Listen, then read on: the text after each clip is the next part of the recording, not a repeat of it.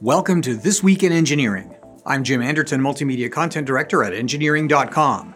On today's episode, precise, accurate aircraft navigation without GPS.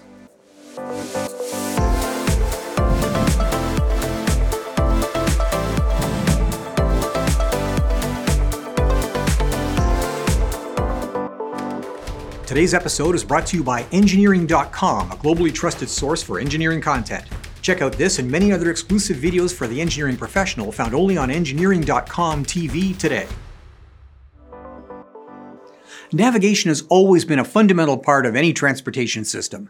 Ancient mariners learned how to use the stars and sun to set a course, and the advent of the chronometer added longitude and latitude measurement and made true precision navigation at sea possible.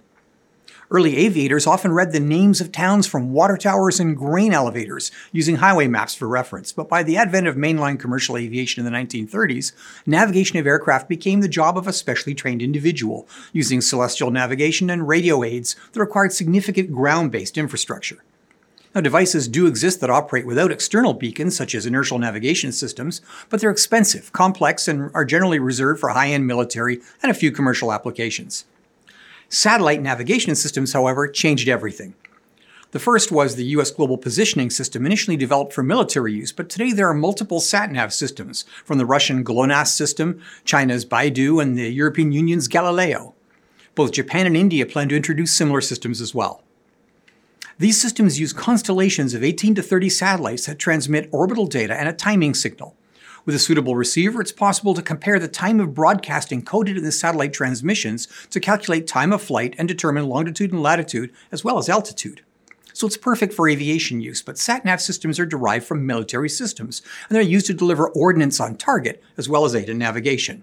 In time of war, it's widely expected that SatNav systems will be jammed or even disabled, with serious implications for civilian users and commercial aviation. Honeywell Aerospace has demonstrated a suite of technologies which can work for precise aircraft navigation without GPS or external radio references. Termed alternative navigation technologies, the Honeywell test used three separate systems. Vision aided navigation uses a live camera feed and compares the images to stored maps as a reference, while a celestial aided navigation system tracks stars as well as known satellites as an alternative, passive, and non jammable solution. Now, Honeywell claims an accuracy of 25 meters with a circular error probability of 50%. The third technology is unique magnetic anomaly aided navigation. The Honeywell test was the first time that this technology has been used on aircraft using measurements of the Earth's magnetic field strength and comparing them to magnetic maps to accurately identify position. The test aircraft, an Embraer E170 regional jetliner, also included a conventional inertial navigation system with a GPS anti jamming device. GPS like position reporting without satellites?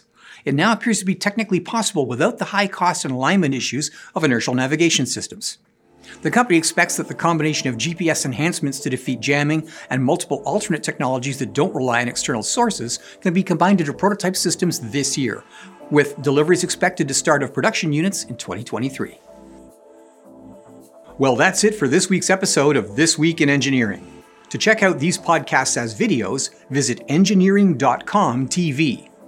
If you like this show, consider joining engineering.com to get personalized story recommendations, follow the topics you care about, and participate with the global engineering community. Thanks for tuning in.